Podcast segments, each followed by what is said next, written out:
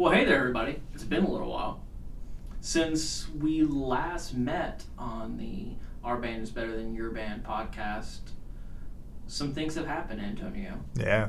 Kobe retired, Yeah. End of an era. end of an era. Uh, everyone got obsessed with Cody, Kobe, excuse me, um, taking 50 shots against the Jazz rather than the Warriors being the greatest team of all time, which was weird. It was like the last four or five minutes of that game was awesome. The Kobe game. Yeah, I mean it was good. Like the Warriors did a nice thing by like going ahead and getting up by twenty at Yeah. half to kind of be like, hey guys, this is we're, we got this on lockdown.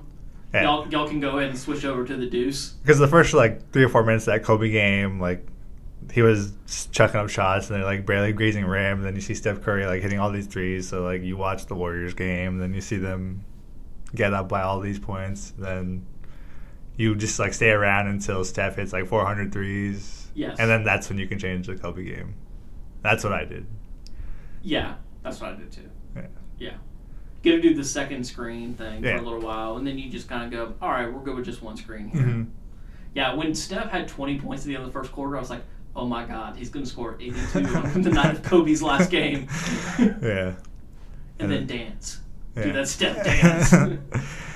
and then yeah, Kobe just took over the last five minutes, and that was an awesome right, end of the game right. sequence. Yeah, you know, our two favorite baseball teams, I'm a Braves fan, you're a Padres fan, Mhm. both have actually already already been eliminated from the postseason, despite the fact that it's still April, which is which is new and different. And Padres haven't scored a run yet all season. I mean, it's good time in San Diego.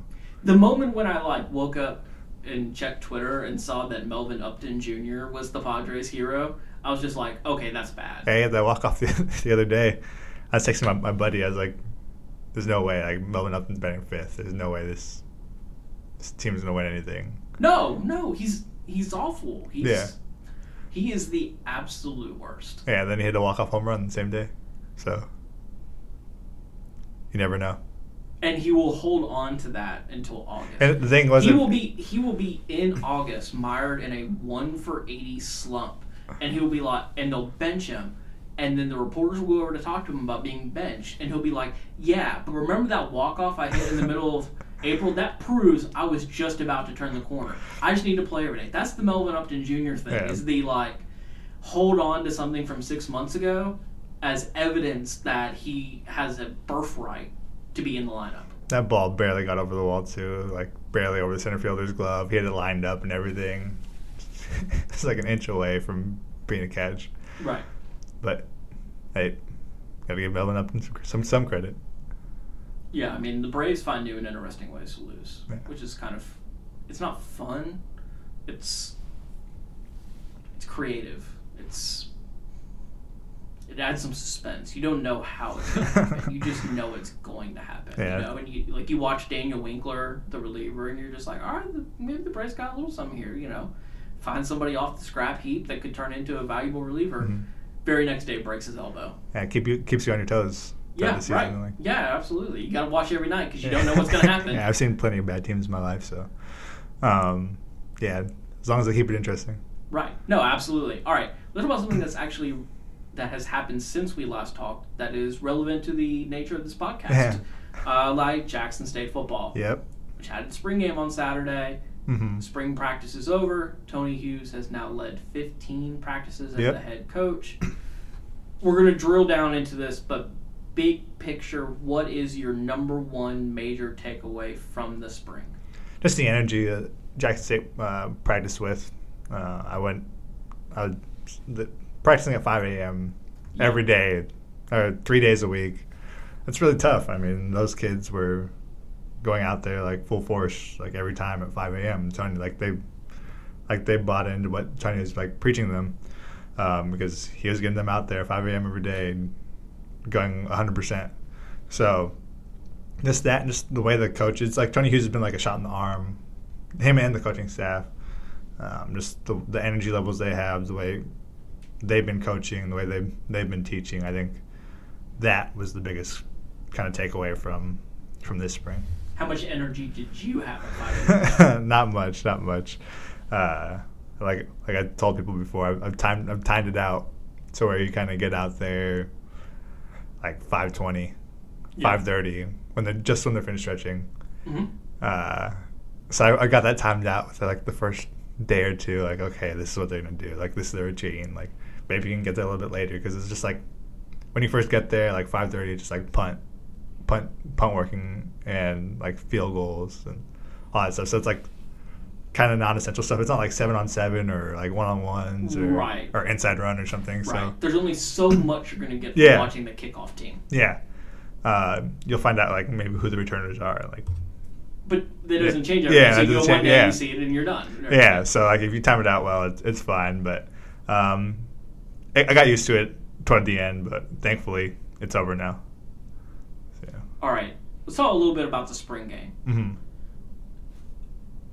The uh, it was a 14-7 game. Yeah. Obviously, we want to very much focus on what happened in the game because that's the important part about spring. hmm The actual spring game is the most important part about spring. Being completely sarcastic is the yeah Yeah, because they ran like three or four plays on offense and defense. Like right it was really vanilla. It's- Like right like it was yeah like reading your story about it like it was so vanilla that it almost made me like did Tony Hughes think SEC Network was televising and then like after the game, he was like, "Yeah, we're not gonna open, we're not gonna open the uh, the playbook up during." Um, during the spring game, we don't want it to get across the network. I was like, "What network? Like, what's it to get across?" Right. like Fred McNair's not here. yeah, he's, he got practice today. Like, like, where's it gonna go? But anyway, yeah. So they kept things rather vanilla. Three or four plays on on offense and defense, and that's how you get a 14-7 game that ends with a hail mary that gets like basically picked off and taken the house uh, for the game-winning score. The one thing I thought was interesting was the idea, and this is the quote from Tony Hughes because it was seven seven game. Yeah, And he says, "I went to bet both head coaches and said we're going to play overtime if it stays tied." yeah, That's interesting because like most coaches would just be like, "All right, cool." Or like Mhm.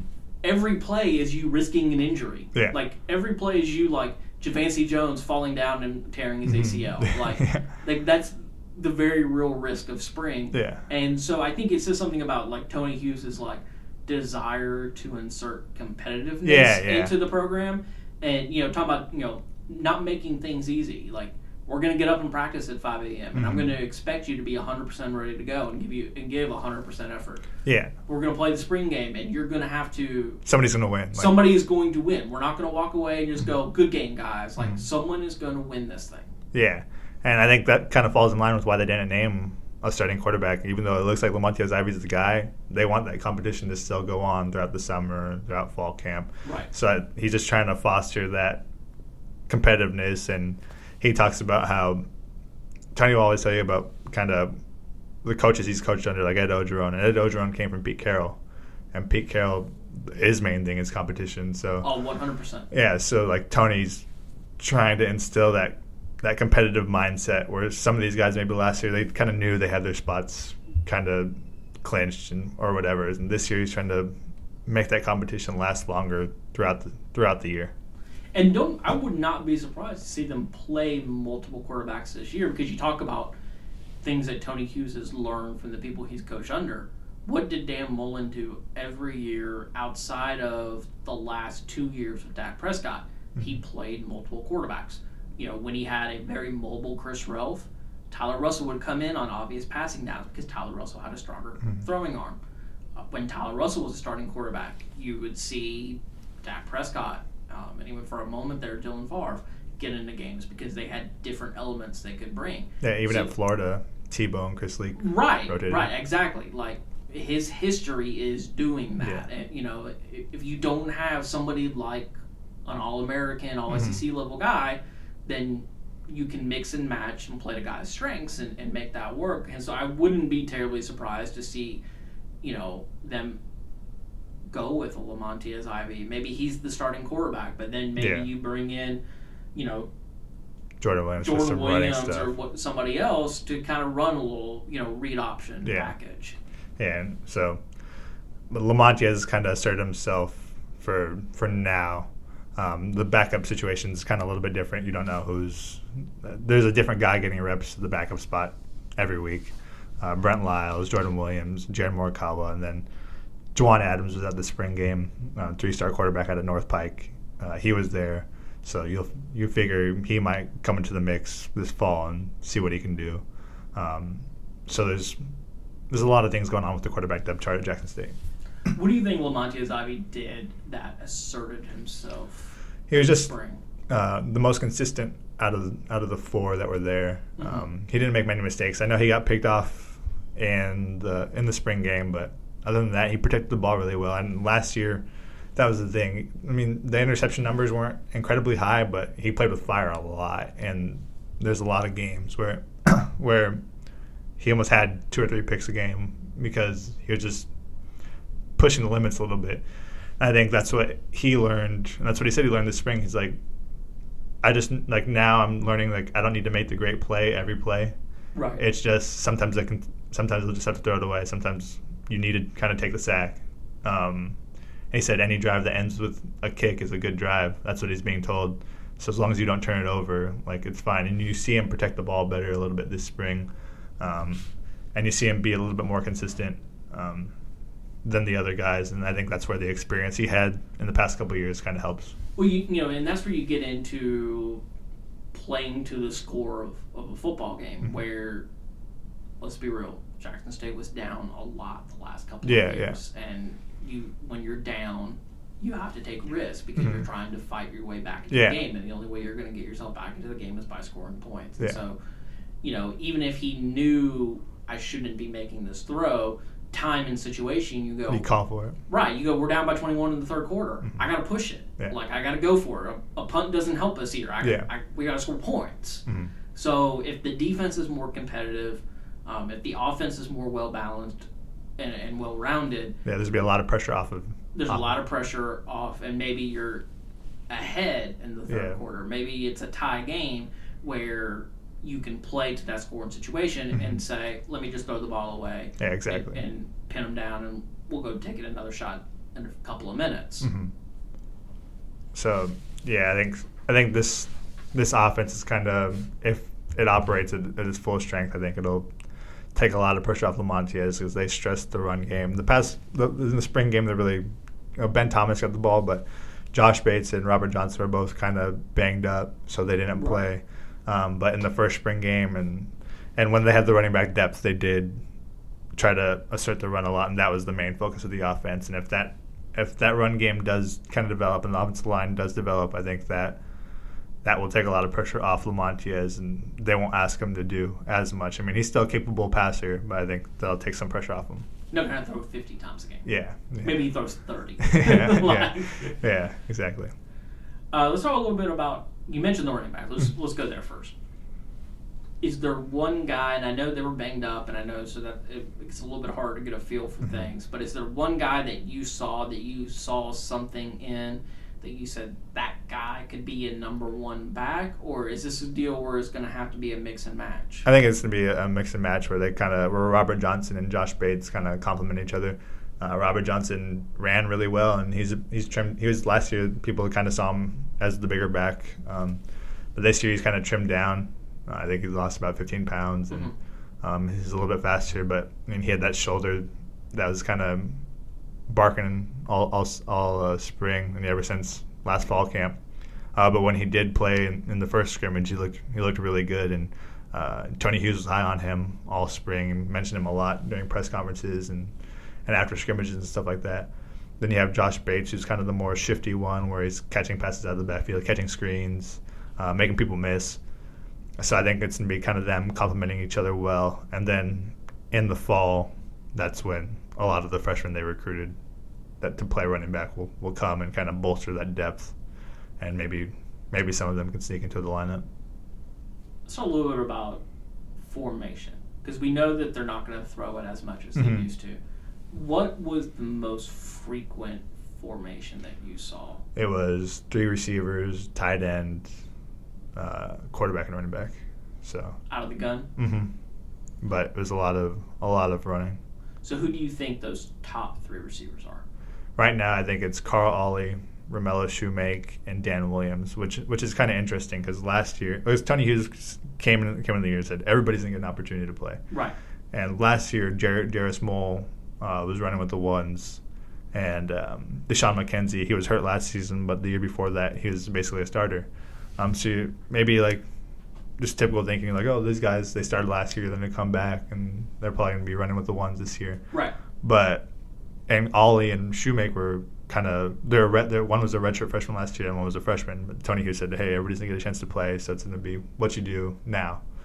And Shoemaker and Ollie had good springs, so they kind of made their way up and with the first team receivers um, this spring. They, they were running with the run, with the ones a majority of camps. It was those two and, and Dan Williams um, just getting their opportunities to catch passes from from Ivy. Let's talk a little bit about the defense. We have, you know, we haven't really touched on them. hmm Javancy Jones, still good. Yeah, Still yeah. really good. yeah. like, Yeah. Let's get that out of the way. Yeah. Like, you know, yeah, you wrote a story up on ClarionLedger.com about you know the senior buy-in Mhm. and Tony Hughes wanting the seniors to kind of lead the program. Yeah. Um, and especially in the situation they've been in, where they've had you know how many head coaches? Yeah, four. Four head coaches during their careers. Yeah. Like, it'd be very easy for those guys to check out. Yeah. And, and getting those guys to commit to Tony Hughes for this year is it's really step one, Mhm. I think. Everything else comes after that, and, and it sounds like Jones has. Yeah, yeah. Um, that, when he was one of the first players to speak to the media after uh, this spring, and he said, "Yeah, I'm, I'm all in. Like, whatever these guys need me to do, like, I'm going to do it. Like, I'm coming in with an open mindset." And he really wants wants to win this year. Because I mean, his freshman season, they're in the SWAC title game. They lose in overtime, so he's probably thinking, like, "Man, we're going to be back here." Right, right. I got I got plenty more opportunities yeah. in this thing. And so he's probably thinking, yeah, I'm gonna be back here, and then he hasn't had a win. They haven't had a winning season since then. So I mean, he's probably desperate to to win this season. Guys like Dan Williams are too. Um, as they they've they've seen the they've been close to the top. Now they've seen the bottom. Right. Now they're trying to get back up to near the top. So um, I think that's that's what I wrote. I think that's one of the reasons why that buy-in is there. hmm What do you think of John Hendrick, the new defensive coordinator, his scheme? Um, he's been running four down linemen, um, or three down linemen a lot, with Javancy being basically a defensive end, but just standing up. Mhm. I think it's kind of taken time for the defense to learn it um, because they still kind of have some room to improve, uh, just in terms of communication, everybody getting lined up and stuff like that. And when you think, hey, this is the fourth defensive coordinator in four years, like overload's going to come sooner or later, and these guys are going to be like, yeah, this is a lot to learn. Right. Uh, um, so I think that kind of had to do with that this this spring, where maybe you see some guys like not getting lined up right away in the right spots, and some guys getting confused on some stuff. I mean, it's it's bound to happen. Um, but his scheme's been pretty simple four, like a four three basically, and sometimes you'll see them go into more nickel. They went to a lot more nickel during spring, where it's just two linebackers, five five defensive backs, and that, to me that makes sense because the SWAC, everybody basically runs the spread. Right. Yeah, so the more speed you have in the field, mm, the better.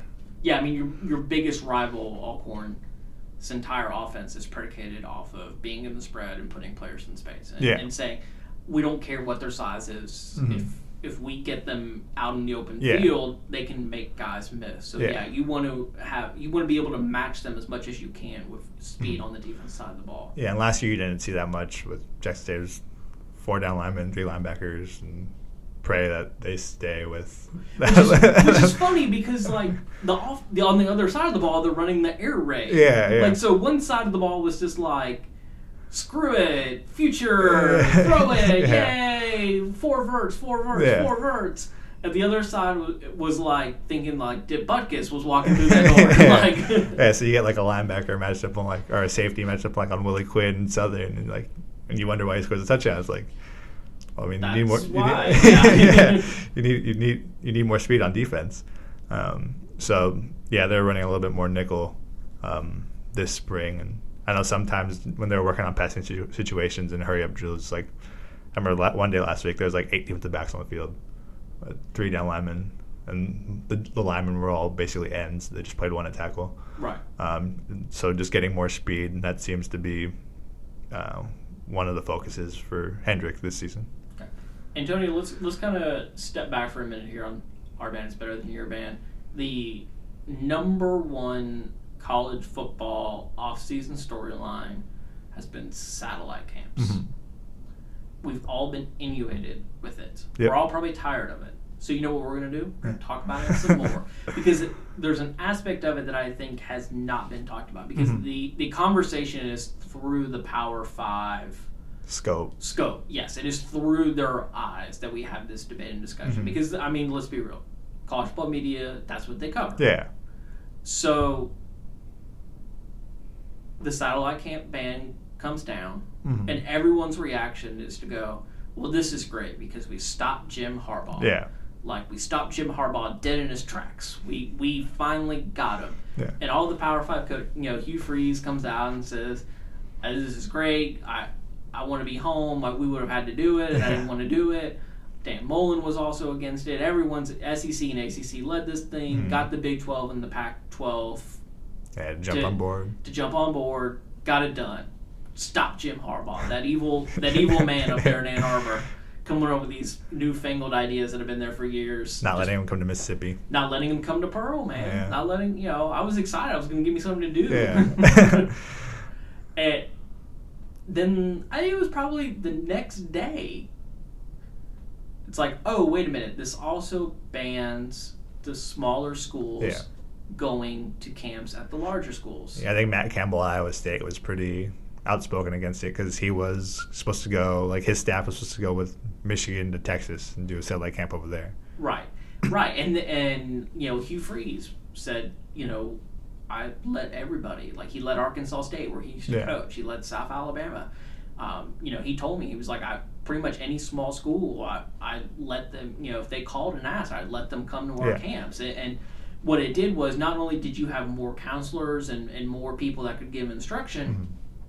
All of those schools were looking for the guys that weren't going to get that SEC offer, but could maybe get an offer from them. Yeah. And it, it's harder for them to get people to come to their camps. Yeah. And it just, it's, you know, and their costs. Like, it's harder for them to just say, let's throw all nine assistant coaches hmm through a 12 state region for two weeks. Like, Yeah. that.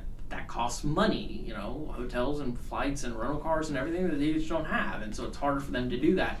They could go to a camp at Ole Miss or Alabama or Auburn or. LSU and be able to get a look at some of these prospects Yeah. over the course of the weekend. It was efficient. It was an efficient recruiting. This includes the SWAC. Yeah.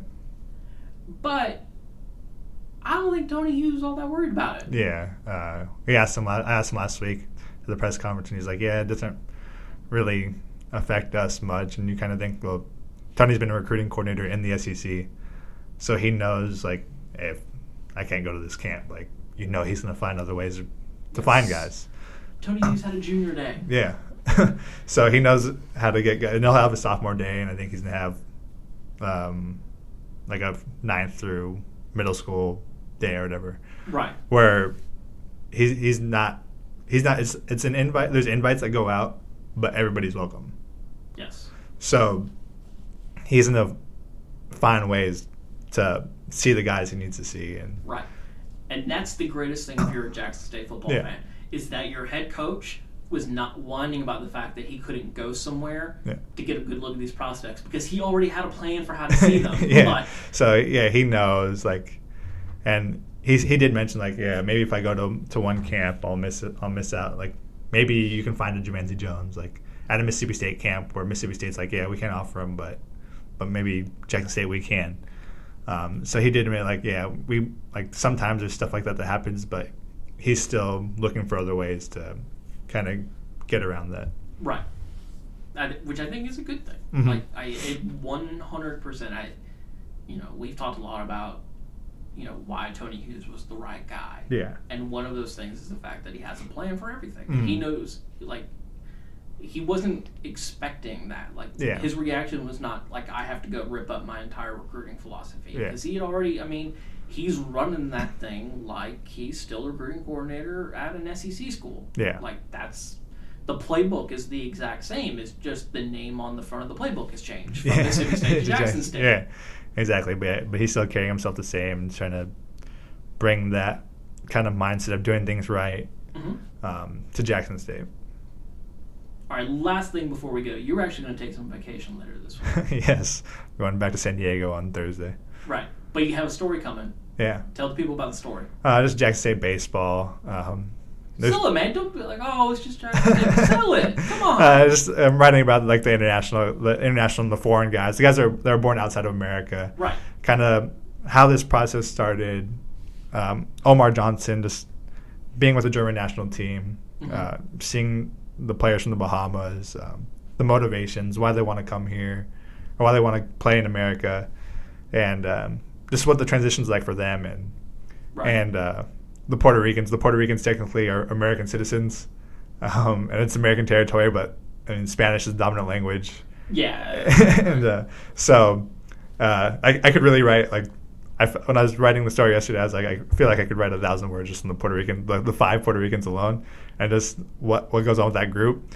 Um, but yeah, just seeing how the dynamic works and all that stuff. Uh, so I'm running that. That should probably come out later this weekend, like Saturday or or something.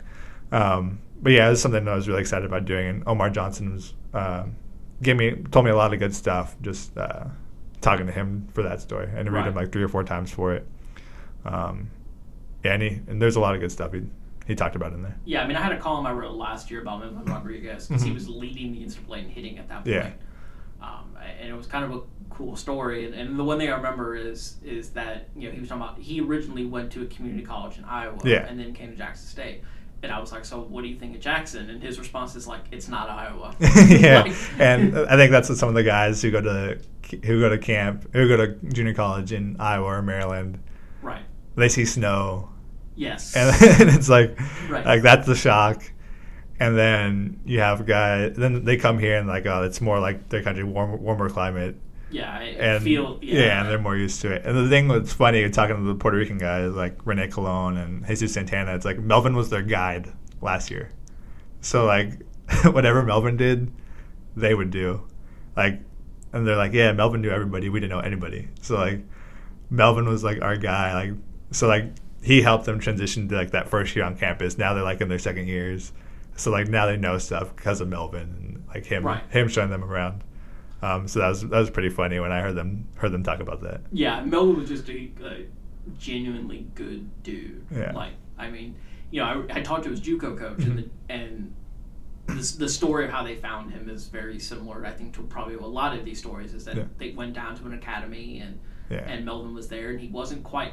You know, the goal of those academies is you're going to sign a professional contract at 16, 17 years Yeah. old. If you're not quite good enough, there's not really a whole lot for. There's Mhm. not a next step for you there. Yeah, And so these universities and junior colleges have been able to kind of go down there and say, well, how about getting an education at Yeah. an American university? Like, yeah. And sometimes those guys will go to like Florida or like Miami, and they'll have Right. camps over there, right, and they'll see them there, and uh, catch them over there. And I know Omar Johnson. I know it's a lot of recommendations because Yes. Omar's from Miami.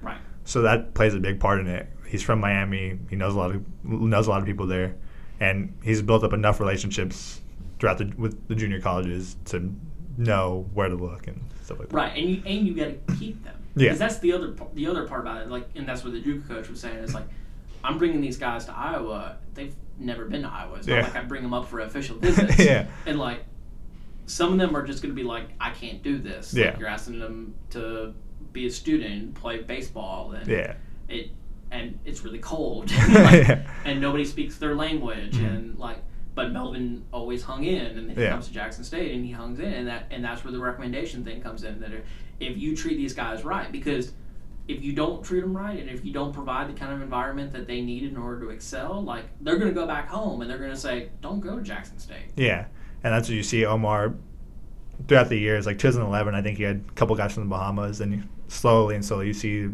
the Right. number of kind of guys who aren't born in America grow. Like um, like this year, like, like I said, this year he went from like three in 2011. It's like 15 this year. You have guys from South Africa, the Bahamas, Puerto uh, Puerto Rico, um, Venezuela, Curacao. Um, I think it's seven different countries that are represented on that team. Um, so you just see it. You're seeing it kind of grow, Mhm. and Absolutely. and I think that has to do with them winning, but obviously them, the international guys, obviously doing finding their footing over there. All All right, that is it for our band. It's better than your band. I don't know when we're going to record the next episode. We're in the off season now, so it's a little, but you know we'll be around. Yeah. You know we'll let you know if you if you follow Antonio and I on Twitter, um, clarionledger.com. We'll let you know when when a new episode is coming up. hmm Thanks everybody. All right. Thanks, guys.